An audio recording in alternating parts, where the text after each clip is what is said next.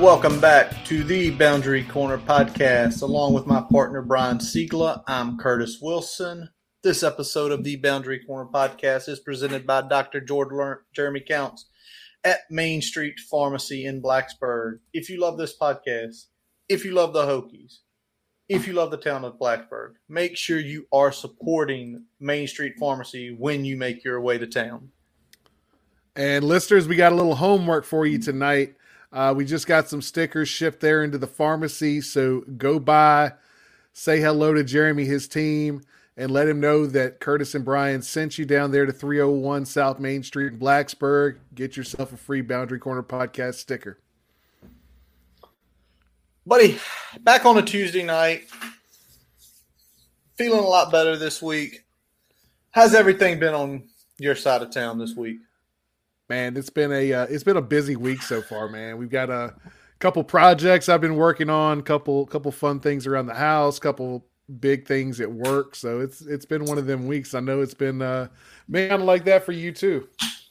Oh yeah, I mean it's it's fall. It's between sports, work being absolutely crazy this month, um, which is what it is. I get a little reprieve in November, which November and December, even though I'm still working on some additional projects at work. Uh, not as much as my time being focused, having to do a bunch of stuff because the culmination is not till January. Because kind of that slow build, where this month it's like, here's everything, go do it, and then okay, then you're gonna get sick, and then some fam's gonna get sick, so you're gonna be feeling it. But it's all better now. Looking forward to a fun week of college football, including there we the Hokies go. at Win- NC State on Thursday night at seven thirty. Um, we're definitely going to be talking about know the enemy this week, but what we're going to kick it off here tonight is something that it's already been rumblings because obviously we're seeing players enter the transfer portal, and so me and Brian a couple weeks ago kicked around. Well, how many do we need? And where do they need to be? So we're going to look into that first, and then we're going to do the normal stuff we do on Thursday night. So, Brian, let, let's talk about it. Obviously, we did not have a bigger transfer portal this year. Only took in about six players, only about nine left. Yep. As compared to someone like Duke, who took in 13. Brian will send you one, Robbie. Yeah. Duke took in 13, kicked out about 19. So everybody's saying, look at Duke this year. They're doing great. Elko came in and started booting guys and bringing in a lot of people immediately. And is it something probably could have did? Probably. But now we're at the point he at least has had the time to evaluate this roster in full. And, you know, I think it's time we look at a portal next year. What I mean, I know you're feeling the same way, Brian. Yeah, I think from a it almost seems like from from the perspective that Pry had, he was taking a little bit more of a conservative approach to year one, evaluating what we have, and, and then making some moves after that. Whereas uh, Elko at Duke definitely took the more aggressive approach, and it's paid off for him. They've had some success early in this year, so I mean, kudos to him for, for being aggressive, getting 13 in the portal, cutting some some a little more dead weight on, on the back end there. So I mean, a good overall flip for him. And to be honest, you know, you said 13. I'm thinking 10 to 12, maybe even, you know, 13, 14 would be the number that we're looking at uh, shooting for this offseason in terms of additions. Um, we need to be aggressive this offseason in filling some of the holes we have, looking at, at where we can get better, looking at where we can add depth, and kind of filling this roster out that was left decimated the last two to three years of the Fuente era. That's true, and that's and that's really where it is. And we're seeing as the season has progressed, we're seeing where the holes are. But we're also seeing, and again, you talk about the conservative approach, but we're also seeing where we're developing, right? You know, you're seeing a Daquan Wright and Da'Wain Lofton. I know a lot of people were feeling like Lofton was going to be a thousand yard receiver, but still, from a guy who only had seven catches last year, he's stepping up. Daquan Wright stepping up. So I get the approach because, again, if this is a five to six year thing, which a lot of people aren't going to like to hear that, but in reality, you know, if you're building it the right way, it is going to take longer, but it's a lot easier to fill holes, right? Because you know, like right now, man's my back end. I don't think you know if we take something in the back end, it's going to be more depth than anything. Because it's going to be depth, like- may, maybe a starting safety or or rotational caliber safety, but I think in terms of the young depth combined with what we're bringing in in the the, the current class, we're kind of set at the cornerback position. Yeah, uh, seeing what we got with with Delane, seeing what we've got uh, with Cam Johnson already, get a healthy Dorian Strong coming back, DJ Harvey. Uh, you know that that's four right there that we're seeing some heavy playing time and that are have shown the capability to be a, that type of player uh, for this team. So you already got four, and that's before you start adding in some younger guys and some of the development on the back end of guys that are already on the roster. All right. So let's start. We've said our ballpark numbers 10 to 12. We're going to look at 12 tonight. Brian is saying we can go up to 15. And, you know, you guys be liberal or conservative as you want as you fill in the spots. But let's look on offense because obviously that's where we're feeling the higher number. We're saying of our 12, we're saying seven on offense.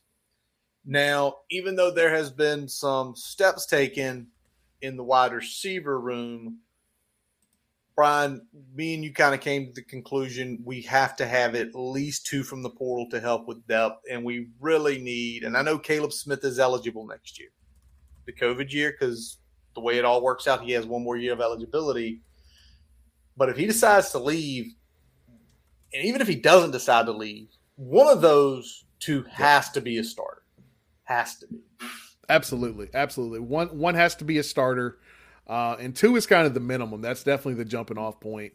Um, I feel like we could be really aggressive here because I think bringing in bodies, you're going to get a decent amount of uh, run in the in, in spring. You're going to get a decent amount of run next year. You'll at least see what you got. Everybody's going to get a shot if you're bringing in three, um, especially if Kaleb Smith ends up moving on. So uh, I would be very aggressive at that position this offseason in terms of the transfer portal. But what would you be looking for there? Like to me, I look at Da'Wain Lofton and he's a slot. Obviously, Jaden Blue's gone after this year. You know, is it a why? Is that what we need to start? Is it a why? Um, I mean, I think the big thing is you're you're going to look to get a playmaker, a guy that can be a true one. So I think you're looking more for like an Excalibur receiver, and then you let uh, Kaleb Smith kind of be that number two uh, if he returns, and if not, you look for a guy like Jalen Jones or Christian Moss to kind of step into that role next year. All right. So there's that wideout. We're looking two, maybe three there. Now the next one, obviously, Brian, this is the one where you feel like we have to go attack already. And that's offensive line. Brian, yeah. we, we kind of came to the conclusion three offensive linemen, regardless, two starting caliber. And just so happens, just a couple weeks ago, a guy who had started at numerous positions for Wisconsin yep. entered the portal. He was a big time recruit coming out for Wisconsin when they came, and he's played was it left guard, right guard, and right tackle. And you know, obviously, like the writing's on the wall, right? He comes in. He, I don't know what happened this year. I don't follow Wisconsin close enough, but clearly, four games in, he's he's leaving. Something happened. Something went down. Something. but I don't. I, from the sounds of it, it's not something that would be a deal breaking situation with another team, or I, we would have heard. I think a lot more about it at this point. That's just my opinion. Now, where are you primarily looking? Obviously, with not seeing Xavier Chaplin this year, is someone like the guy from Wisconsin. I mean, is it going to be left tackle, right tackle, center? Uh, we need at le- we need at least one tackle and we need at least a center.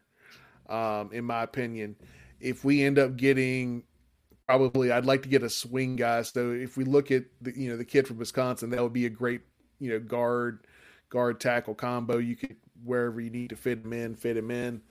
Uh, get a true tackle, um, and then whether it's front line or depth, and then you get a potential starting caliber center that can push what looks like Jack Hollifield for that starting job next year.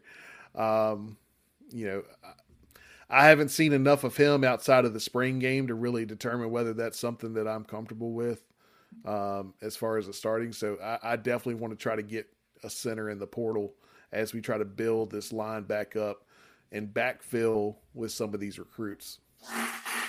Yeah, and, and that's the piece. It's it's finding starting caliber offensive linemen. It's not just finding linemen. There's going to be plenty of offensive linemen in the portal. I don't even doubt yeah. that but finding someone to actually be able to play.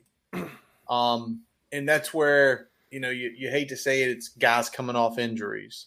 It's potentially a younger guy who has shown out and is looking for that starting job, right? Like, yep. like, and I hate to say it's someone like, and I hope it doesn't happen to us. It's someone like Braylon Moore who we've seen on tape. He can play at a D1 level. And you yeah, hope somebody like that that is I'm not going to say enamored, but doesn't see that his offensive line coach has put a lot of guys in the NFL and coached up a lot of guys. Yeah, that's that's kind of the big thing. Um, you know, we're we got we got a lot of lot of holes to fill on that that unit right now. It's true. A lot of holes. Um, and it's a lot of holes, and it's it's we, we were talking just before we came on here. You know, talking about Wells, talking about kind of the offense in general, but if the offensive line play, like the way we saw it was, or the way I've seen it, and Brian, you can come back. To me, Silas, Big Moore, and Johnny have played about average, maybe Johnny slightly above average. Hanson's ceiling isn't that high so his average is never going to be that. High. So when he has those bad moments, it's not going to it's it's going to go from like right here where a lot of guys are right here to way down here. And the real one that I think no one can figure out, and maybe Brian, you can call up Robbie, maybe you can call your you can call Conlon up, and y'all can just sit and analyze Parker Clements because if you told me Parker took a slight step back this year, you'd be like, we get it. New coach, new scheme. It, it's okay. He's taken a massive step back, like he's almost a true freshman again. And from a guy that I think we all expected to be playing to really benefit from a new offensive line coach. Yeah, and the thing that's most disappointing is his pass pro, um, which should translate more or less from scheme to scheme. Uh, you know, it's one thing if you you know, are changing the emphasis from a pr- primarily zone based scheme to a primarily gap based scheme and struggle in the running game. It's a completely different thing to, you know, shit the bed in pass pro when you grade it out relatively well in I'd say significant time last year. He wasn't obviously a full time starter, but he played significant snaps mm-hmm. last year and graded out pretty well and it wasn't just against the scrubs or you know when we were getting blown out or when we were blowing anybody out which we didn't do a whole lot of that last year obviously. But um you know he played significant snaps against pretty solid competition last year. There's no reason that especially in pass pro that he that we should see this significant of a drop off in his play so i'm not sure exactly what what's going on there whether he's in his head or just you know, a little bit more pressure is kind of put him in a spot where he's not performing as well. Um, I'm not sure, but it, it, definitely has not been a good season for him so far. Um, definitely not the season he wanted. Definitely not the season we, we kind of were, thinking we were going to get from him. Not at all. All right. Obviously, the next one um, through seven games this year, um, it's quarterback, and you know, we we said to ourselves it's got to be a guy who can start. And even though we've seen Grant Wells have really good moments, it's been some bad ones too, and it's been some inconsistent, and they far outweigh the good moments we've seen. Now, Brian, let me ask your opinion of this. Could you potentially take this off the table if over the next five games he elevates his play, or you still you want a competition in the spring? I want somebody to push him. Um, okay. because I think we're at a point where we we know that the the the floor we know where the floor is for Yes, him. We're we not do. sure we're not sure where the ceiling is. And uh I think if we can get mostly kind of that upper middle of his play, Okay. and we put and we put some more talent around him, we might be able to do a little bit of, of the things we want to do. Okay. So, but I still want to see if he can get pushed, whether that helps him, whether that helps his his his growth, where whether he gets better uh, as a result of that, and we see a higher level of play with him um, in the offseason heading into next year.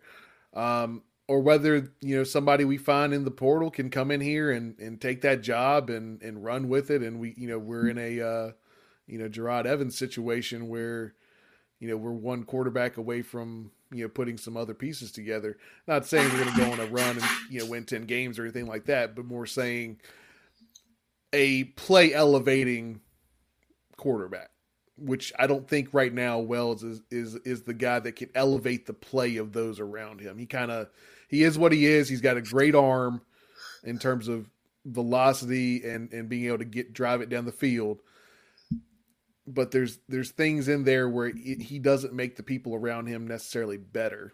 Um, so we're gonna have to improve around him, and we can potentially you know upgrade that position in the process. All righty.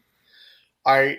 Now, with that being said, though, hypothetically, I'm going to throw you a hypothetical out here. By some miracle of God, the Hokies go 5 and 0 to 4 and 1 to close out the season. In his play, you know, minimal picks, under three picks, over 10 touchdowns and when you look at the game, it's better. Do you still do it? Or is that when you say, because of what we've seen from 16, 17, 18, 19, 20, 21, and 22, you know what? He showed enough in these last five games. We've got to stick with him next year. If we're going to go portal shopping for a quarterback, it's got to be a young developmental guy who can compete with Devin and Tahj and might have the tools to unseat Grant two years or in a year. That's I'm a good question. That's a good I'm giving question. you a big ass hypothetical. yeah, because I mean I don't know if like scraping into a bowl game is enough to save that job. Well, that's why I said Um, four and one, five and oh. zero. Yeah, that's what I'm saying. But we're, I'm- we're still kind of you know back ending a uh, a bowl here. Well, Um, I don't know because I've seen enough inconsistent play that it would have to be very solidly consistent for the remainder, and I'd have to see Okay. again. I'm talking. I'm Okay. talking about elevating the play. of I'd like. I need to see him elevating the play of others in those games. you want to hear the names Christian Moss, Jalen Jones, and Da'Wain Lofton having big games with Yeah. him at the helm. And and I, I like that we're using his legs more, and he's shown the ability there. I want to see that continue along with the passing game taking some steps forward, and hopefully that opening up a little bit more in the run game once we're not working with loaded boxes all the time. Awesome. All right, one more on the offensive side of the ball, and we might need to duck Brian when we say this after after emptying the room last year. But let's be honest, we probably are going to be in need of some sort of rotational depth running back. Um, obviously, I think right now we, we, we've heard probably kept talking. King and Malachi are the one two. Yep. King has eligibility next year. Clearly, Malachi has eligibility. We've seen flashes of Chance Black and Bryce Duke. Jalen Holston's graduated. There's a few guys still on the roster.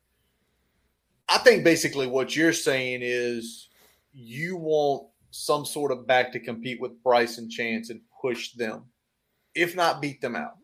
Yeah, I'd like to see somebody pushing for that that third rotation uh, in the running back room.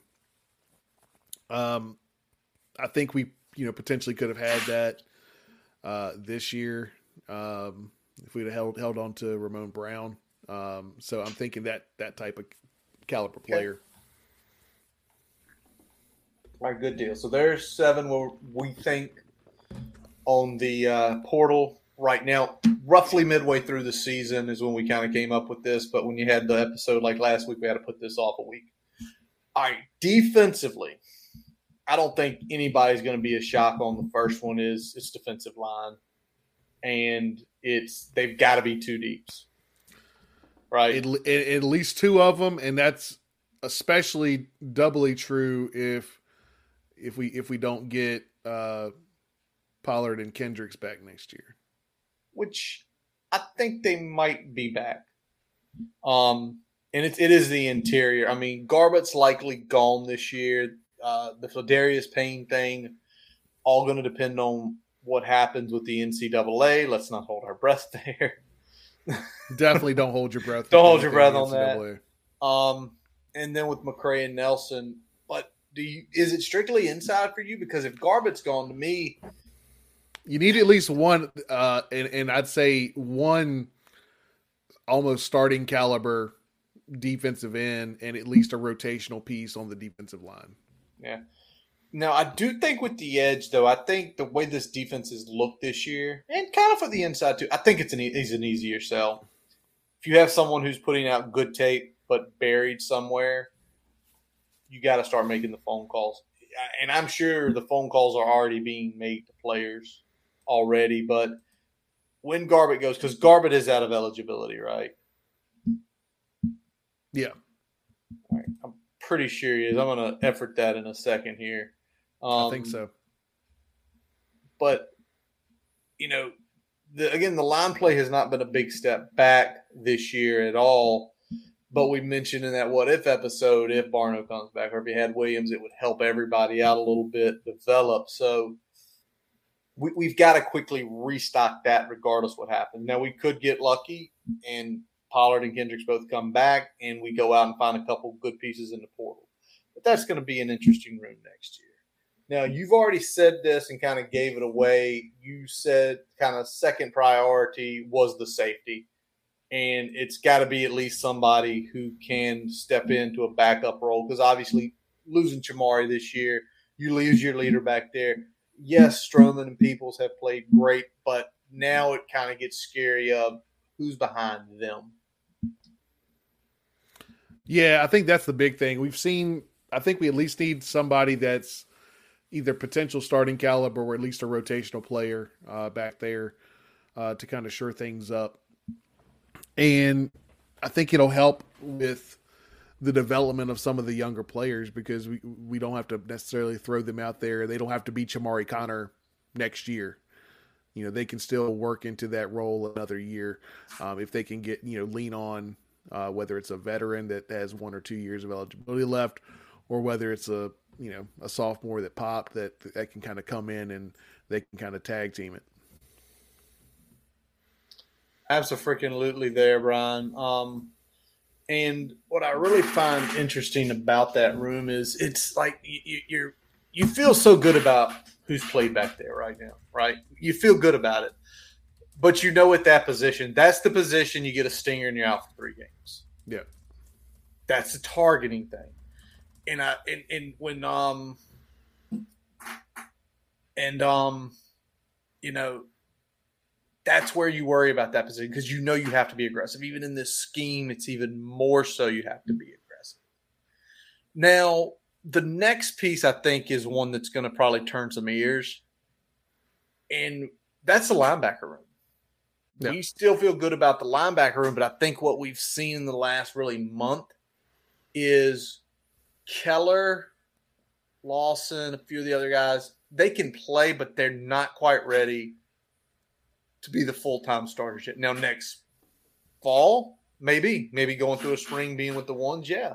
But I think with that, Brian, you're looking for somebody who's probably played significant snaps elsewhere.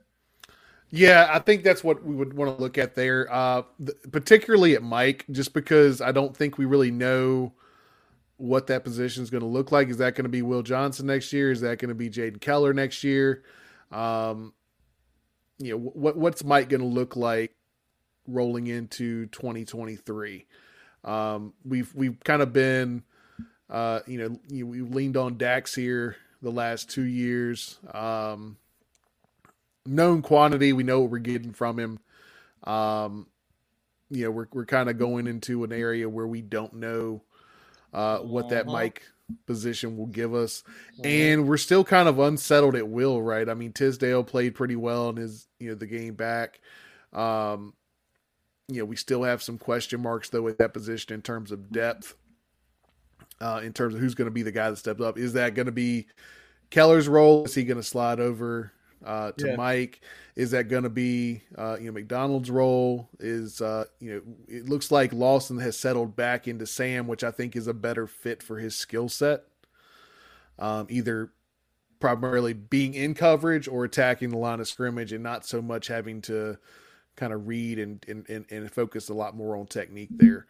Um, so I, I, think that's a better fit for him. Um, so you know the question is going to be who kind of emerges there as well. So you know, we got some options there. We got some guys we've seen a lot of snaps between last year and this year, but we don't really feel settled at either the the Mike or the Will position um, kind of heading into next year. So I'd like to see somebody at least come in that could, you know, potentially start at one of those spots. Um, that that'd be the the ideal situation.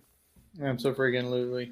All right, last one on the defensive side of the ball. And I know Brian, you went through and you talked about Mansoor and Cam.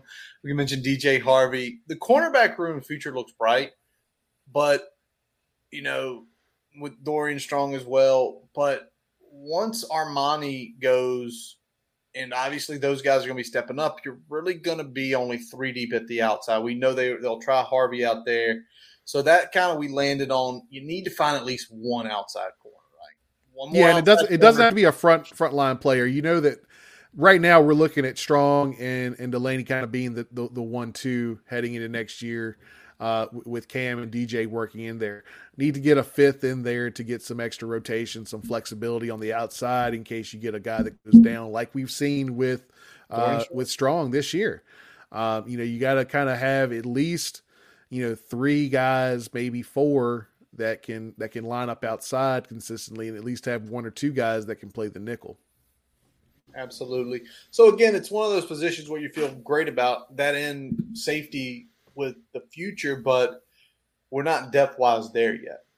If no. this was two years from now and those guys were seniors, I think we probably feel good because by that time we went through some cycles, we'd have more guys in. So, but right now, looking ahead, it's just the the the depth's just not there yet. And it's again, it's why we're saying 15 plus in the portal this year, or you know, 12 plus in the portal this year. Excuse me. Yeah. All right, and Brian. I mean, we got some help coming. You know, uh, the, yeah. the class that we have, there's a there's some pretty decent number of of secondary pieces. So, you know, maybe your answer's there, and maybe we don't have to quite go fishing as much if there's a couple guys that you think are going to be you know, as a true freshman ready to go, especially guys that enroll early. Um, but I'd still keep my eyes peeled uh, for, for those pieces. Absolutely, Brian. All right, so let's go over take a look at some uh, news and college football notes. And I think for this weekend, really, really cool what's going on with college game day as they go visit Jackson State versus Southern. I love it for the HBCU community to get that game. They have done this in the past. I know they've done a couple where it's been like the showcase games, like in Atlanta, but yep. this is actually, you know, at Jackson State on campus. On campus, um, you know, down in Jackson, Mississippi. Obviously, Deion's a draw. Don't don't don't get it wrong but it's kind of cool reading some backstory in the history of this game. And they call it the Boombox Classic. And I was like, well, that's interesting. Why they call it the Boombox Classic? Well, you start reading into it the name of the bands and obviously HBCU culture with the bands. It's unbelievable. If you don't watch, it's every what is it? The first Saturday of bowl season, the 12 o'clock game is always that classic. Yep. And they always devote you get a little bit of the halftime show, but they always devote showing you the band on the field, which is usually amazing. But the reason it's called the Boombox game is because Jackson State's bands is called the Sonic Boom of the South, but the Southern band is called the Human Thus the Boombox Classic. Um, going to be really interested to see if they bring Deion Ullsett, um, because obviously now with the struggles Mike Norvell's had at FSU, with Atlanta, with Georgia Tech opening up, um, potentially some other schools opening up, his name is going to be on fire. Yep, his name is definitely going to be out there, uh, and you know he's earned it. I mean, he he, he mm-hmm. went there. He's attracted some big names, mm-hmm. and he's got them playing some really damn good football. You know. So it's not it's not just hey, I brought in you know a, a handful of big names and we're doing all right. You know, they're they're out there making some noise. They really are. So so so he's not just out there. I'm I'm a name attached to this this position. Um, you know, he's actually out there, you know, coaching those guys up pretty well. And it's good to see, and it's you know, it's going to be interesting to see where it's going to be interesting to see that scene Saturday morning when they go live down at Jackson State on game day. All right, Brian. Um, somebody got fired again this week, and it's not from a big program. It is from a significantly smaller program, and it's Will Healy down at UNC Charlotte. Started the season one and seven. Um, not the greatest record down there. I know it's a program building, but you know there were whispers and little notes that man they like him a lot. Uh, how you feeling that that you know what's happens what happened? Uh, I feel like we dodged a bullet because Will Healy's name got thrown out there for a lot of jobs this offseason. Uh, and Virginia Tech was one of them. And we were very not high on on Will Healy. Um, he was he was pretty low on our on our list there. Um, I don't think he made the list. I don't even think he made the dark horse count list. If he did, I'll have to go back and look, but I do not remember talking about Will Healy in our tops. Yeah, I don't think we did. If we did, we it was just kind of like a, a very low low ranking there. Um, so yeah, we we dodged a bullet, and so did a bunch of other folks. Um, and, and we see this a lot, right? You know, you get a, a, a, young coach, he comes in there, they play inspired for a, a, a, season or two, and then all of a sudden the wheels fall off a little bit. Uh, we saw it with Fuente in Blacksburg, uh, and we're you know we're seeing kind of some of similar results there uh, in UNC Charlotte. So, um, you know, they were they were kind of the one, one of those underdog, you know, look at look at how they're fighting type teams last year, and now they, you know, they're completely in the in the mud this year. So again, Very... I think a, a lot of a lot of uh, high, I'd say I'd say uh, low to mid uh, Power Five teams dodged a bullet on Will Healy there. Absolutely. All right. So, Brian, we actually got a commit pickup in football and wrestling back on October 22nd. Jimmy Mullen, who is by all means goes to St. Joseph Regional, plays defensive end for the football team, is a legitimate, legitimate heavyweight wrestler. Yeah. Um, commits basically if you see the tweet, it's basically saying dual sport athlete committing for 2023 for football and wrestling. Um, I don't know if you had a chance to see any of his tape, Brian. He plays defensive end. He's 6'3, he's about 225 pounds, getting up to 250 when he wrestles. Uh, can he legitimately do this? Because, I mean, these seasons overlap a little bit. Um, that's a great question, man. That's a great question. Um, if the idea is that he's going to be, you know, more or less a guy that we're looking at on the scout team, he's the guy that looking at for like really deep depth on the on the travel team, then yeah, sure. Um, it's going to be hard with how much the seasons do overlap, uh, and him being very much a wrestler first um, to, to, foresee him playing a significant role on the football squad. Uh, but it's definitely something to keep an eye on. Yep. It is, and the, you know a little bit of his tape is up there, and the video I'm watching to my left, it's uh, he was playing basically nose, kind of shoots the gap. They're running like an outside swing pass, and he actually got to the running back about 20 yards downfield and got enough of a hand on him to force him out of bounds. So obviously, you know, leverage, technique, stuff like that. When you have a wrestler out there, you can tell some guys who uh, good combination of size and speed.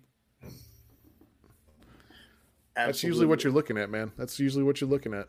So probably upside is he probably won't count towards any football scholarship if he's coming here wrestling and seeing his credentials wrestling. I know David Cunningham wrote some good stuff on him, but you see those credentials, it's kind of like, yeah, he's definitely a potential world class wrestler.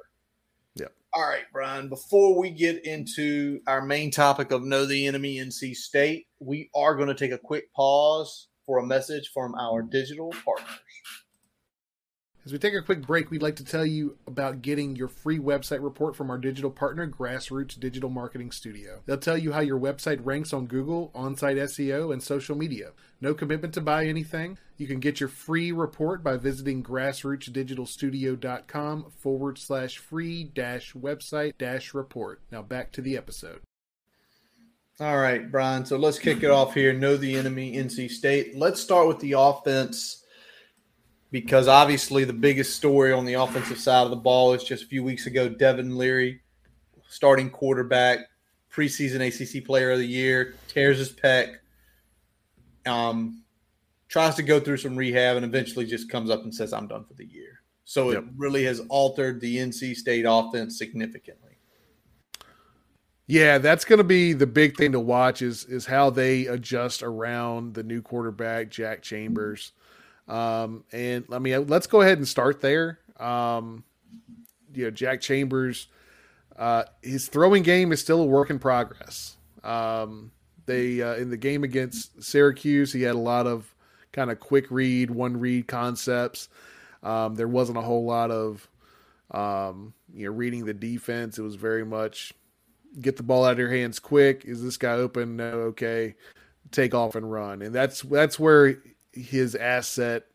Um, he's really an asset for the team. Is um, great athleticism, a lot of design runs that were put in place for him, QB powers, QB draws, some sweeps. Um, had a lot of success in the short stuff in terms of throwing the ball, but um, really great when he had to improvise. So when that first read wasn't there, um, he would kind of go into scramble mode. Uh, but he would occasionally get himself into trouble in that. So he had some where he took a few, got the first down, but he had some where he tried to bail too quick and got dropped for a sack because he put himself in, in a bad spot there. Yeah. Um, and he really hasn't established any chemistry or timing um, in the zone read game either. So um, we saw mesh point uh, some, some problems there, some bad decisions at the mesh point. So um, that's something else that we could probably take advantage of. And we're not looking at a guy that's going to press the ball downfield consistently, though he will take a few shots here and there to kind of keep the defense honest. Yep. And, and with Chambers, I mean, he's not a big guy at all, 5'10, 180. He, uh, you know, originally coming out of high school, he committed to Charleston Southern, and he was a starter there for three years. So when NC State brought him in, at least was a guy they knew had played at the FCS level, where being down there for three seasons as a starter, you know, he threw 38 touchdowns. He had 27 picks, but, you know, he also rushed for 14 touchdowns, over a thousand yards in the three seasons as a starter. You know, best season passing wise was 2020. He was at 63%. The other two seasons, under 60%, um, and his high season is 2,500 yards. So contain. It's yep. like that, right? Contain, contain, contain, because he's not going to kill you with his arm. Um, but obviously, their running attack, Brian, you know, with him being there now versus Leary, it does open that up a little bit more. And let, us talk about a couple of those running backs. Let's talk about um, Jordan Houston the five foot 10, 192 pound running back and Jordan out of Oakton, Virginia, went to private Flint Hill High School up in Northern Virginia, a composite three star out of Virginia. He was a top 20 Virginia player back in 2019. It did say the Hokies did report an offer.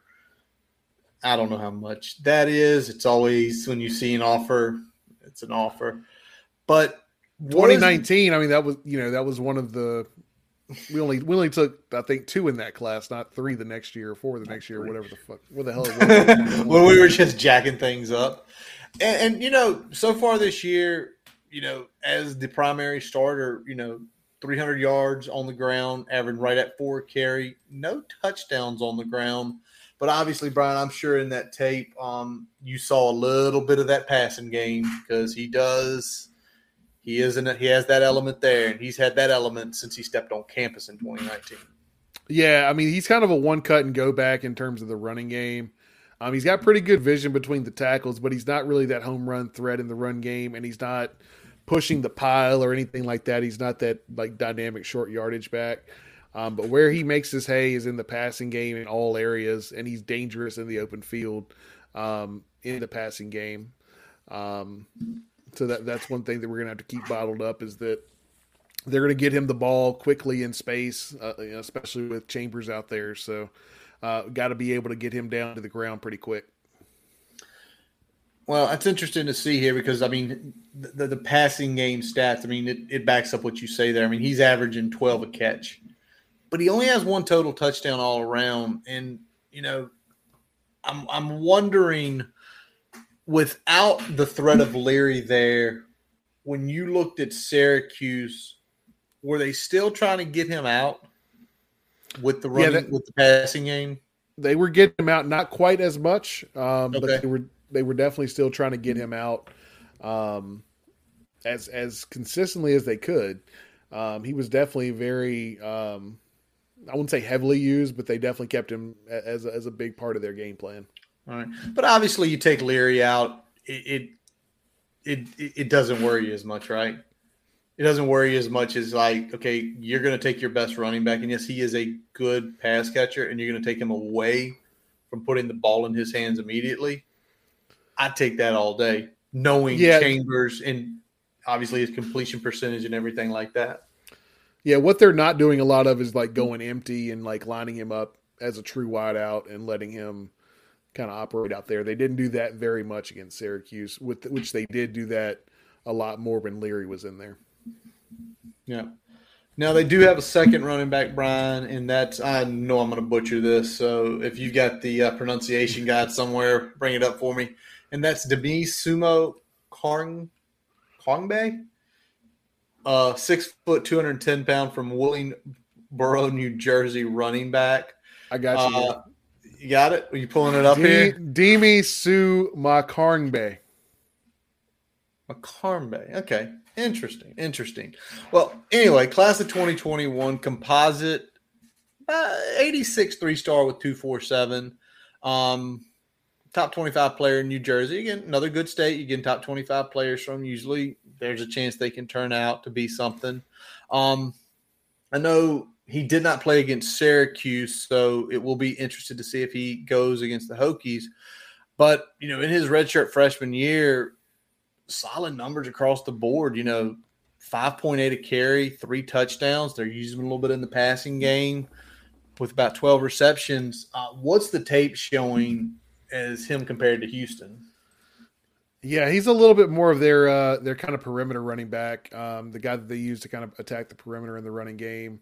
Um, he also does a really great job of like cutting back on those zone plays, especially inside zone. Um, a lot of times when he cuts back across the defense, that creates a big crease. He can get up in there and, and make some some big runs that way. He's also a good lead blocker in the in the pass pro and, and quarterback lead game. Um, so if he's back in this game, that might be a little bit more effective than we saw against Syracuse. Um, and he is also used in the passing game, but those are more like checkdowns and screens versus the dynamic threat that we get from from Houston. Interesting. Interesting there. Um, who worries you more? Um, Houston, just because of what he can do in, in both areas, the run and the pass. Um, I'm not so much worried about what, what Demi can do in, in the in the passing game. He's more of a, a, just a check down guy. If we can keep him bottled up between the tackles, I think we're good to go there. Um, um, Houston is the guy that can can bother me there. All right, let's hope they continue to save him, Robbie. Michael Allen. I'd have to go back and look on the board because I don't, you know, I don't see him registering in the stats here. And obviously, Brian, I'm assuming, looking at the tape, he didn't jump there if he played any. So let's hope they keep him bottled up for the rest of the year. Yeah, we don't need to see him this week. Yeah, we, we don't. We there, don't, there's we don't. four games for them after that. If they if they're going to work him in, let's let's hope they save him for those last four. Exactly. All right, let's take a look at one of the wide receivers, and that's Keyon Lesane, six, excuse me, 5'11", 190 pounds from Lumberton, North Carolina, and seeing the first full game that Chambers played of the receivers, he did get good amount of targets with four receptions and 39 yards for in the long of 16. Season wide, just 20 receptions. He did have quite a few against Clemson. Um, just six for 37, but obviously he was part of that game. So, um, yeah. And, and, and he's a guy that he's got good hands. He's a kind of a shifty target, um, but he's more of a stick mover than he is a playmaker. You're not going to see any big plays down the field with him um, very often. Uh, more like curls, quick outs, screens, some shallow crossers. Occasionally, you'll see him run a corner route. Um, that's kind of the, the, the big the big uh, big routes you'll see him run um, in this offense. And uh, they will occasionally take a shot with him between the hashes. Um, but they're not. He's not a guy that's going to just line up outside and run past a cornerback. All right. So let me ask this, Brian, and you've been watching the tape.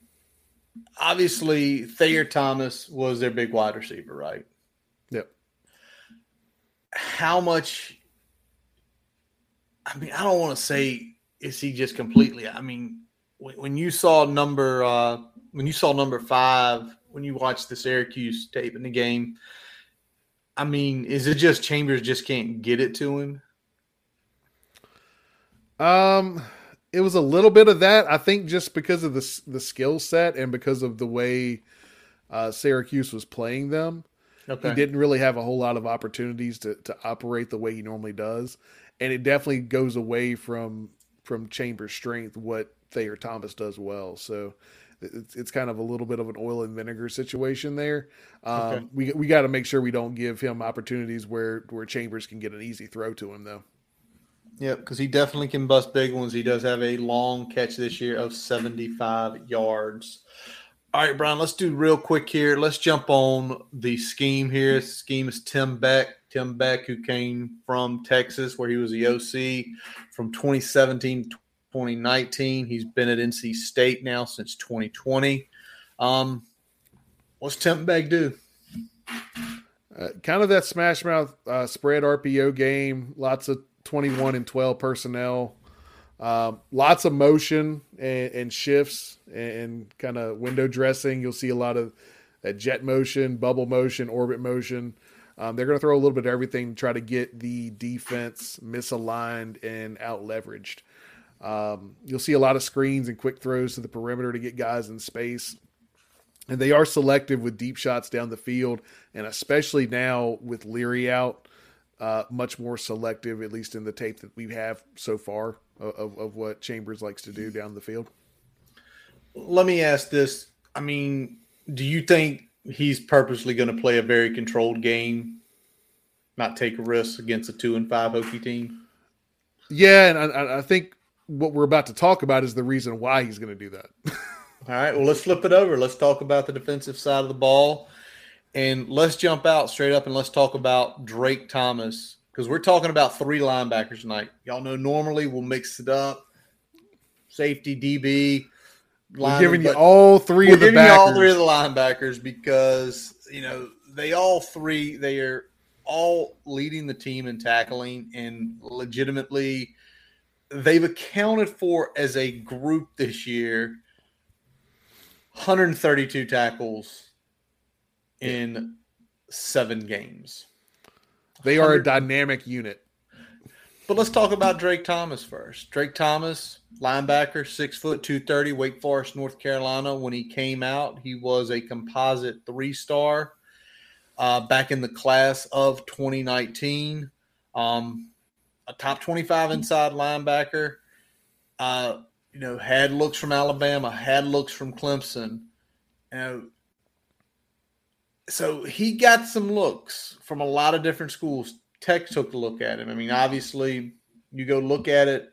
Charlie Wiles, who used to do North Carolina, and Bud was his secondary. So obviously, if he caught those two guys' eyes, it said something. So, what's the tape say on him? Uh, tape say, says that he's a damn good outside linebacker. Um, plays really fast. Uh, likes to penetrate and jump in the rushing lanes. Attacks and pursues along the edge very well. Um, the only really weakness in his game is that you know you can get him to over pursue or or get fooled with window dressing. So if we're able to do anything with the misdirection, we might be able to to get him out of position there. But you know, when he gets a good read and uses his technique, he is as disruptive as any player you'll see. Yeah, and like I said, the whole unit, he's leading the team, 50 tackles, three pass deflected. Now, Brian, with their because we're going to talk about the other outside linebacker next here. Are there is there a field side outside linebacker and a boundary side, or is it one's on the left, one's on the right, and that's where they stay? Uh, they kind of mix it up. Sometimes, mo- usually it's uh, they're going strong and weak, um, but sometimes they'll go they'll go field and boundary if there is a uh, if they go tempo if the offense goes tempo. Okay, so there is no way to say Drake's always going to be on the boundary side. Tom Wilson, who we're going to talk about next here, is always going to be on the field. So to watch number thirty-two and eleven, see where they're lining up every time because you can't guarantee where they're going to be. It's yeah, it's not a it's not a true key. Um, they uh, you know primarily you'll see uh, Wilson uh, playing to the strong side. Okay, but but like I said, depending on if the offense goes tempo or not, that could switch up.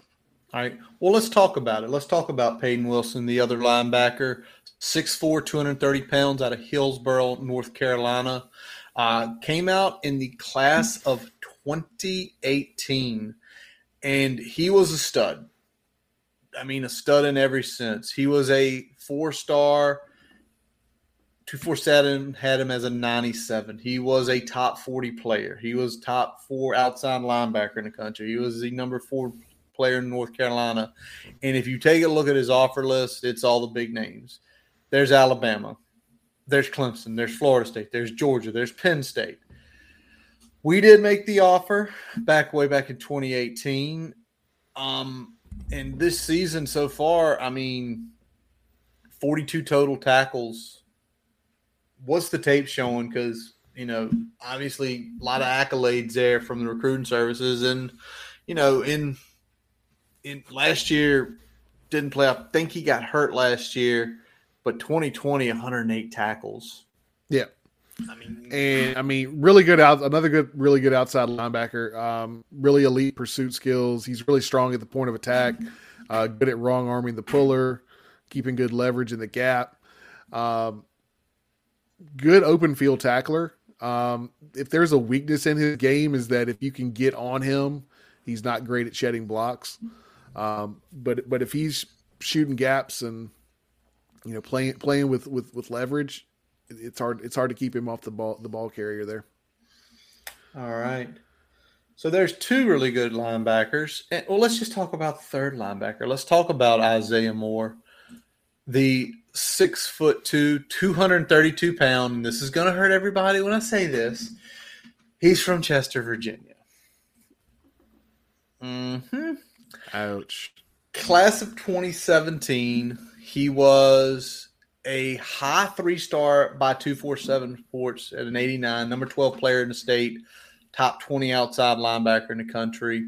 Um, played at LC Bird. And five years ago, LC Bird was still one of the dogs here in Richmond. They, I wouldn't say completely fell off, but with the rise of Highland Springs and Varina returning, they're not as big as they used to be. Um, we did not offer, but he was not as highly recruited coming out by some people. Only a few offers here and there, but he's making people pay for that. And NC State took the right angle. You know, 40 total tackles this year. He does have a sack. And what's the tape showing on Mr. Moore? Yeah, he's there, Mike. Um, he's often matched up in coverage on the inside, most tight end um, when in man coverage. Uh, he's really good at shedding at shedding blocks. Uh, really good at working through the trash uh, to get to his spot and make plays in the run game. Um, the only real weakness in his game is that he will occasionally miss tackles in the open area. So if you can get him in space, um, you kind of you kind of put him at a disadvantage. But if he's working in, in inside that traffic uh, and you don't have a big lane to kind of maneuver, he's gonna get you down. All right. Um, let me be very frank with you, Brian. Of these three linebackers, who has the potential to do the most damage Thursday night? I'm going to say Drake Thomas just because of how his quickness. Okay. Fine. That's, Makes that's sense. where I'm going to go. I, th- I think his quickness is going to be could could be a difference maker for us. All righty. All right. So we talk about the three linebackers because obviously sometimes when you have that good of a unit, you just need to discuss them. And I know, Brian, I kind of left the last one open up for you, and you shot me and said you want to talk about Josh Harris. And it's funny, Josh Harris, six foot four, 325. He is from Roxboro, North Carolina. So for Robbie, who's listening out there, and any of our other friends from Halifax County, this man was a class of 2019. He played for Person High. Brian, a school you were very familiar with in your four years of playing football for Halifax. Unfortunately, unfortunately, Every year. Class of 2019 and a pretty big time recruit. And it's why you continue to go to these smaller parts of your state to recruit because guys like Josh Harris come out. He was a four star, top 25 defensive tackle in the country, top 250 player in the composite, top 15 in the state of Carolina when he came out. And and he was recruited. You see the name Alabama, UC Clemson. Um, Wisconsin came down and made an offer. A&M, Tennessee, Ohio State. So highly recruited guy in Little Person County. And even though his numbers aren't big, Brian, um, I think we see that size. I think we probably know where you're about to go with what he does. Well, you know, when when we talk about the uh, the three three, uh, you talk about the guy in the middle being the guy that helps the three guys that I just mentioned eat all night, um, and th- that's what he does. He's a space eater. Uh, he does a really good job of occupying blockers. He regularly reestablishes the line of scrimmage, and, and that's big for for a, a type of player in this system he's underrated as a pass rusher. He has a really good uh, push pull and a, and a bull rush, um, and he uses those pretty regularly. And, and, he's able to get some some quick penetration on the quarterback. Um, the only thing I'll say about him, his motor could be a little better, and that might come with a you know another year or two uh, conditioning in the program. But yeah, uh, definitely dynamic player for for his size. And now I'm going back. Throw that message up real quick even though this is a long time ago, he actually did go to Halifax County schools until the sixth grade. So he would, I guess, he would have not played middle school ball, right? Middle school still six, seven, eight. Yep, he just All missed it. just, just missed it. just missed being a lion. Just missed being a lion and playing for the team. All right. Well, Brian, let's flip it. We obviously are super familiar with this defensive system um, with Tony Gibson but let's just talk about it a little bit more. Let's talk about that three three five stack that Tony runs. Yeah, it's a three three five. Um, it does a good job of confusing the the blocking schemes with you know some unbalance and shifting that can get them confused at times. Um, they don't bring a lot of heavy pressure. Usually three down plus one um, is what they bring in terms of uh, of rushing uh, the the passer. Uh, so they will blitz occasionally, but it, that's not something that they do very often. it's kind of where it's coming from. You don't really know where it's coming from, and and, and that's where it kind of creates that confusion across the offensive line. Um, they get consistent pressure by bringing just those four, um, but it's one of those again. If if you can get get the run going against them, they become vulnerable because they're not very great in the back end. Which we didn't talk about anyone on the back end, and and for a pretty pretty decent reason. There, they're they're not bad, but they're they're there's nothing outstanding um, that that really kind of jumps off the screen. All right, so there it is. Know the enemy. Uh, so remember those names. Remember some of those things we're talking about with the scheme. All right, Brian, let's go over to the Hokies keys. And I know I was, I told y'all I won't lie. It was going to be what I said the rest of the freaking year until we start doing it. But let's just be straight up. It's going to be how good can we run the ball on Thursday night? Um, they're a decent you know, they're a decent team against the run. You know, they're essentially top there. They're 36 in the country. They average right at 4.3 a carry. They're giving up just over 120 yards a game. But, and I don't, it's really weird you see this, but Devin Leary goes down. And yes, they played Jordan Travis at FSU, a very mobile quarterback. And then they played Syracuse with one week to prepare. But the last two games, this defense is uncharacteristically giving up six and a half per carry. Now, it's it's I, I'm trying to suffice that. Yeah, I mean, I think the big thing is that yeah, if if we can get and we've seen it because you get you've had back to back weeks where you've got a quarterback that is either very mobile or highly mobile. Shrader has has good mobility. Um, you know, we saw with FSU what happened there. If we can run the ball as effectively as we did with Wells um, in our last game, I think that's that's something that we can look at. That's something we can build on. Um, and that'll that'll open up some more things for the running backs as well. So if we can get, I'm not saying we need to get that six and a half a carry that we've seen. That'd last, be great. Yeah, that'd be great. That'd, that'd be great. Be great. But if we can get, you know, a shade above that average in that, you know, 135, one to, to 150 range as a team, and somewhere around four, four and a half a you carry. four and a half. I'll go four and a half. Okay, well, let me ask you this because I think we could look lower because I think them losing Leary. I mean, do you think if we run the ball 40 times and go three and a half a carry without Leary. And I'm prefacing this because they don't. Leary's a good enough quarterback against a team like we're built this year. He could potentially beat us, right? Yeah. He could have a game where he beats us, not the rest of the team. So I say 35 times, would you take three and a half a carry? And that would put us at what, about 120? I'm going to throw you a caveat there. Okay. Because not all three and a half per carries are built the same, right? True. So if if we're talking more boom or bust, I'd say no, that would not suffice. If we're talking consistently, Consistent. as in consistently, not just on the whole getting 3.5, but if we're consistently getting three to four yards every time we rush the ball, yes. then yes. If we're having a gain of 20 and then we got back to back games negative. of one two, then no, no, we're that that's not that's not going to yeah. get done. Um, I like that caveat, and that's the caveat I want to see because if you're telling me we're averaging three and a half, and if our long all night's twelve, but we're still averaging three and a half, that means they're not getting in the backfield. That means we're getting line of scrimmage or those one or two yard gains every time we touch the ball. We're moving forward consistently. Yeah. Because to your point, what scares the hell out of you saying me saying three and a half is well, what if Keyshawn catches just catches the crease like we've seen a couple times and goes 65 yards?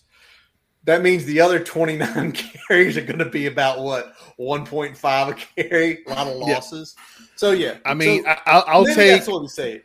I'll take a touchdown and two field goals over that one long touchdown as long as we're continuously yeah moving if because if we're consistently moving the football then we're consistently getting into scoring range and putting some points on the board and without leary some points is going to keep us in this game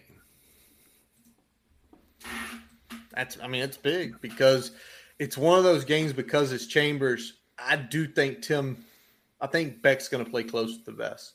I think he knows he has a good defense on the other side. I think Doeren's going to play close to the vest because what he doesn't need is Jack Chambers going out there and throwing a pick six or taking points off the board. Right? He does. He doesn't want to end up in a similar situation that we put BC in early in that game, where you know they have some things that they can do well, but they're having to play catch up the whole time.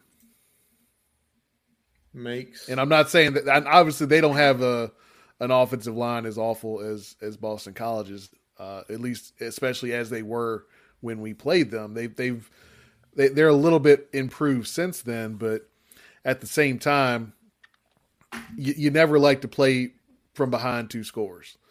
So no, if, if, if, if I, I don't think they're going to come out aggressive in this game, All at right. least not on the offensive side.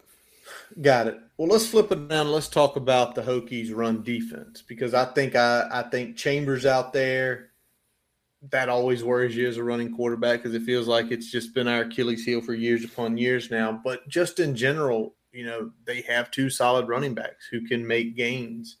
Um, and they're coming off playing two good defenses, especially two good run defenses.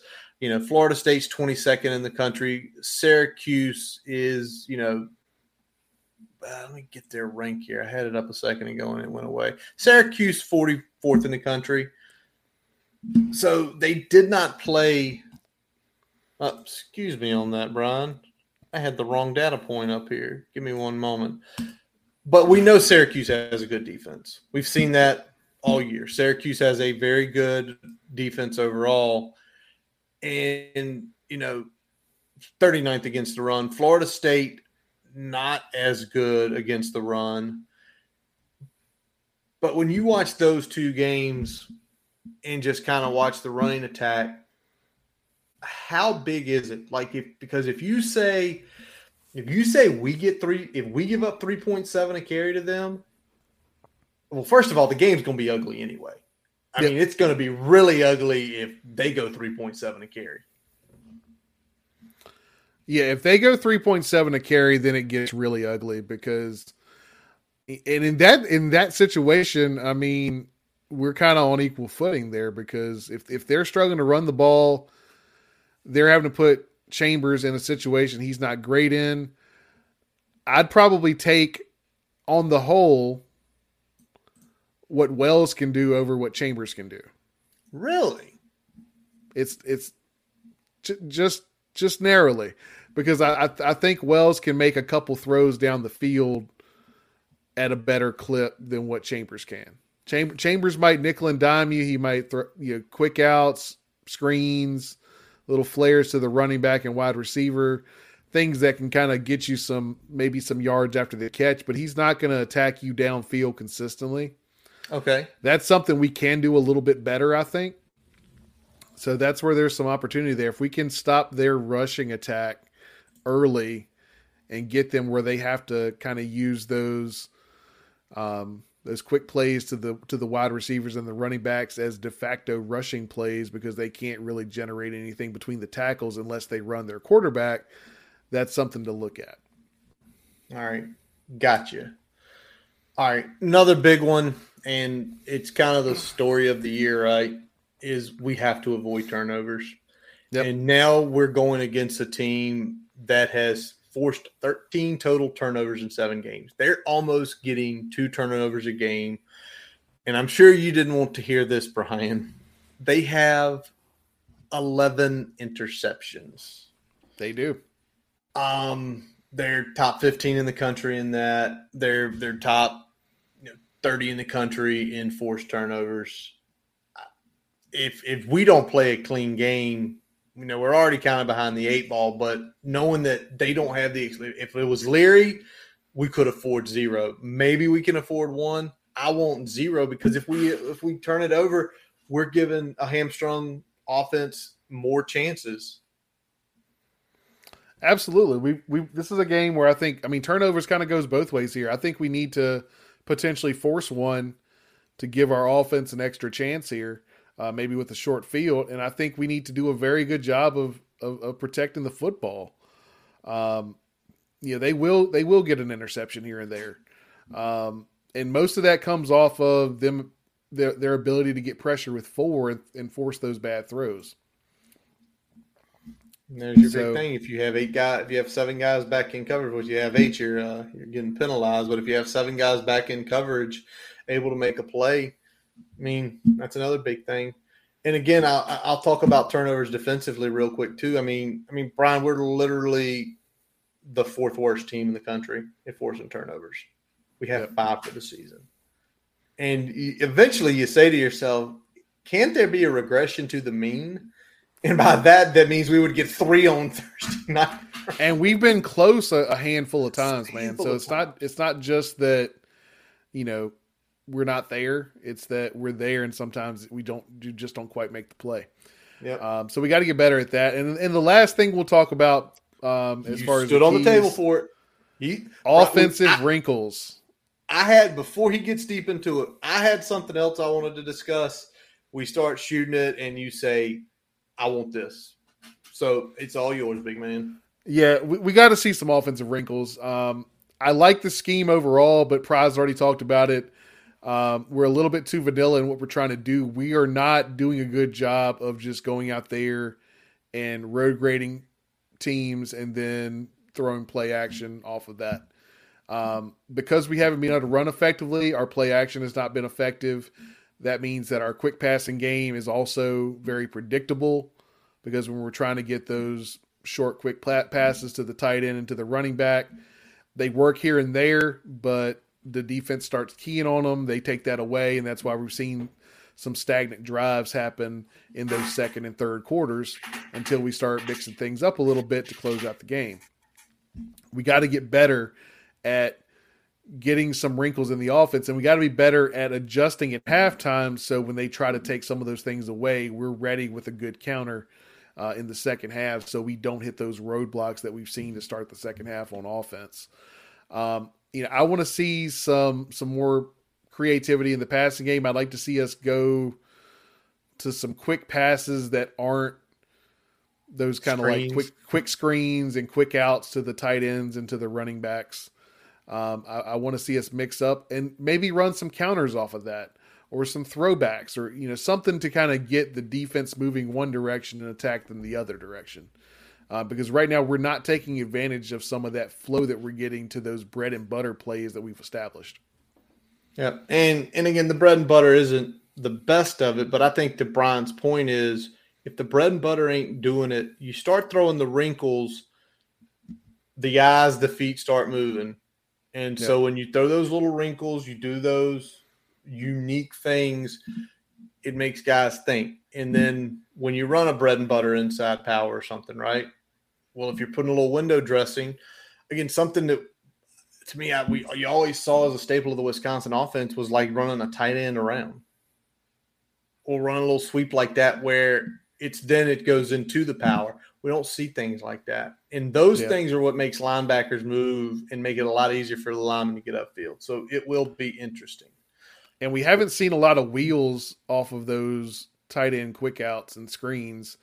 Um, not as many as I thought we'd see, where we can kind of take advantage of them and their aggressiveness jumping that route.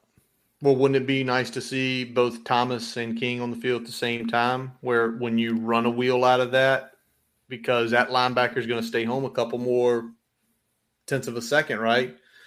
Because if you're showing up, again, I always just say throw a fake screen, fake the draw. That linebacker's not going to move.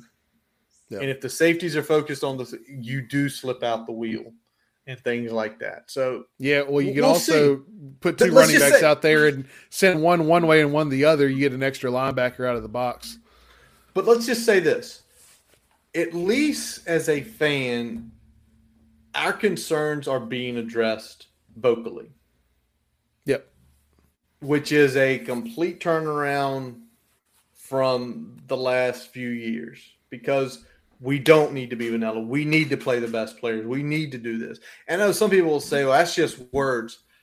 Well, would you rather have no action, no words, or would you rather at least have words? Because what it tells you is if somebody keeps screwing up, somebody might get their asses fired.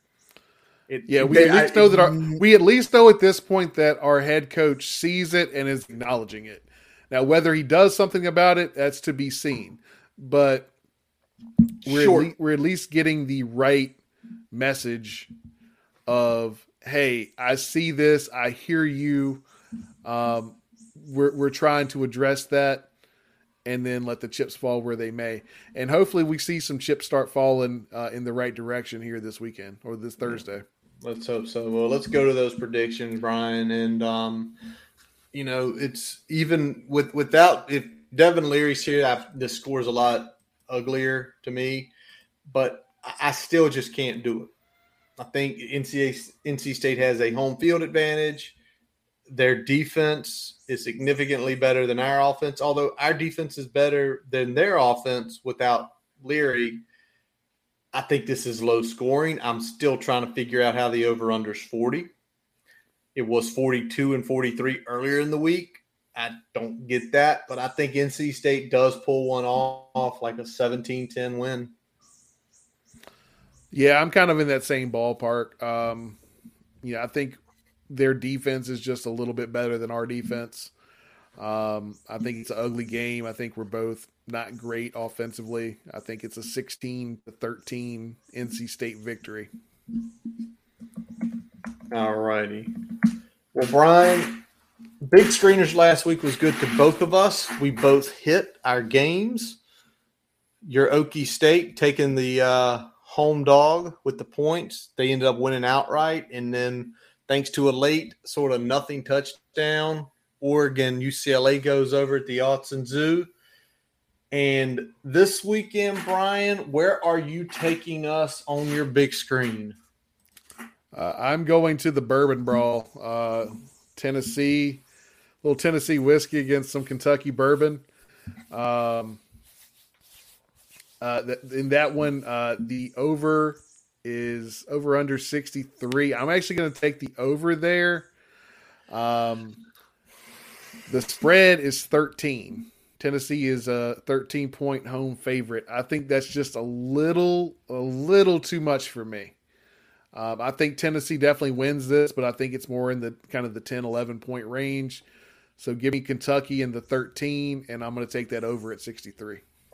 All righty. So Brian, Kentucky, that's a night game, right? At the seven o'clock. Seven o'clock. Yep. Seven o'clock. All right.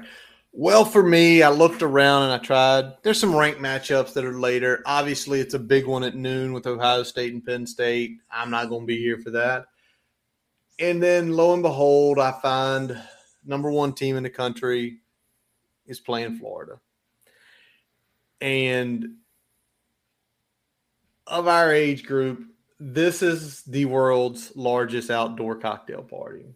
I've had some colleagues at work go to this game. I've had some fraternity brothers go to this game. A, it's one of those if you want to go to a party weekend, whether you like either team or not, go to it because apparently down in Duval, that is one wild ass weekend. Currently, we've got Georgia at 23 and a half and an over under of 56 and a half. I'm not touching 23 and a half. Even though Georgia is superior, this is one of those get up games, right? Yep.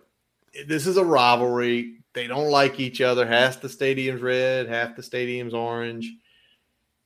And I sit here that under 56 is intriguing because I think that's where I gotta go. I gotta go under. I think Georgia wins I don't I, could I see them winning by 30? Could I see them winning something like 38-10? Yeah. Could I see it being something like 28 you know, 28-10? Yeah. Because that Georgia offense has been this up and down. And yep. they are playing a significantly better team this week. So or player wise, Napier's getting there schematically, but player wise, it's probably the best team they've seen in a while. So I'll take the under in that game and just reminisce. And, you know, we're getting loaded this weekend between the bourbon brawl and the cocktail party. We might stumble in here on Saturday night. I like that. I like that. All right, Brian, anything breaking the last hour and 20 minutes here? I'm not seeing anything, buddy. All right. Well, that is going to wrap up this episode of the Boundary Corner podcast brought to you by Main Street Pharmacy in Blacksburg, Virginia. I'm Curtis Wilson. I'm Brian Siegler. Visit our website, boundarycornerbt.com, to listen to all of our episodes. While you're there, follow us on Facebook, Twitter, Instagram. Subscribe to our YouTube account. Thank y'all for subscribing. That that has been getting more and more subscribers every week. We appreciate it. Also, your favorite podcast source, Spotify, Amazon, and Apple Podcast. As always, we let our buddy Jason Long, he plays us in, he plays us out. This week, check Jason at the Harvest Fest at the Grandin Village Farmers Market from 8 to 12 on Saturday morning. So check him out there. Also, go to his website, jasonlongmusic.com, where you can link to all of his music on Apple, Spotify, his YouTube, and Facebook pages, including the Summer 2022 album. We thank you for listening. And as always, let's go. Okie.